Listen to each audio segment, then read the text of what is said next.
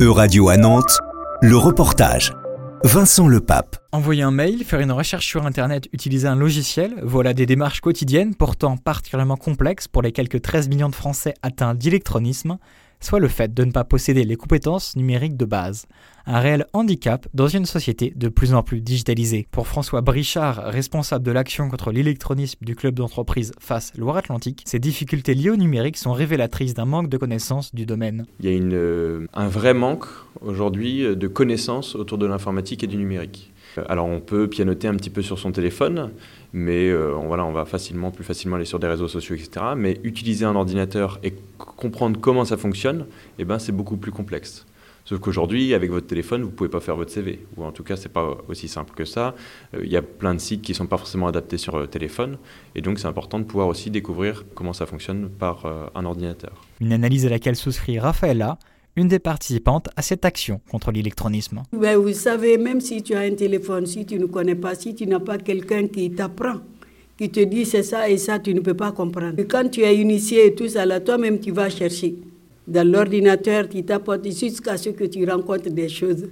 Tu découvres tous les jours quand il t'intéresse. D'après la dernière étude sur le sujet de l'INSEE Pays de la Loire, si la région est l'une des moins concernées par l'électronisme en France, les personnes faisant face à ces difficultés y sont tout de même nombreuses, comme nous l'indique Isabelle Delhomme, chef de projet à l'INSEE Pays de la Loire. Dans les Pays de la Loire, cela touche 15% euh, des Ligériens, soit un peu plus de 450 000 euh, habitants. C'est majoritairement des personnes de 60 ans ou plus. Si l'âge est donc le principal critère explicatif de ces difficultés liées au numérique, en Pays de la Loire, 83% des personnes en situation d'électronisme ayant plus de 60 ans.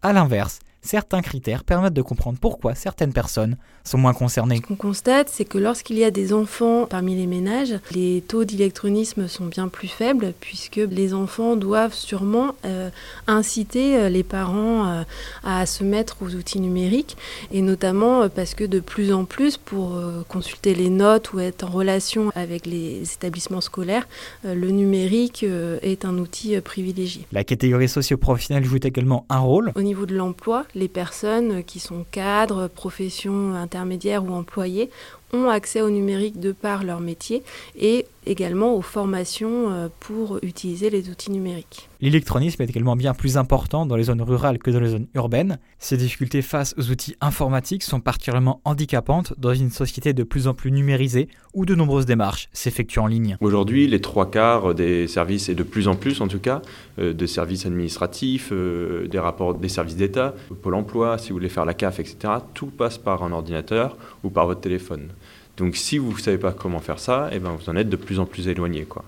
Si je suis déjà exclu et que j'ai besoin de bénéficier du RSA parce que c'est une période un peu euh, complexe, eh bien, euh, comment c'est possible alors que je ne sais même pas utiliser un ordinateur?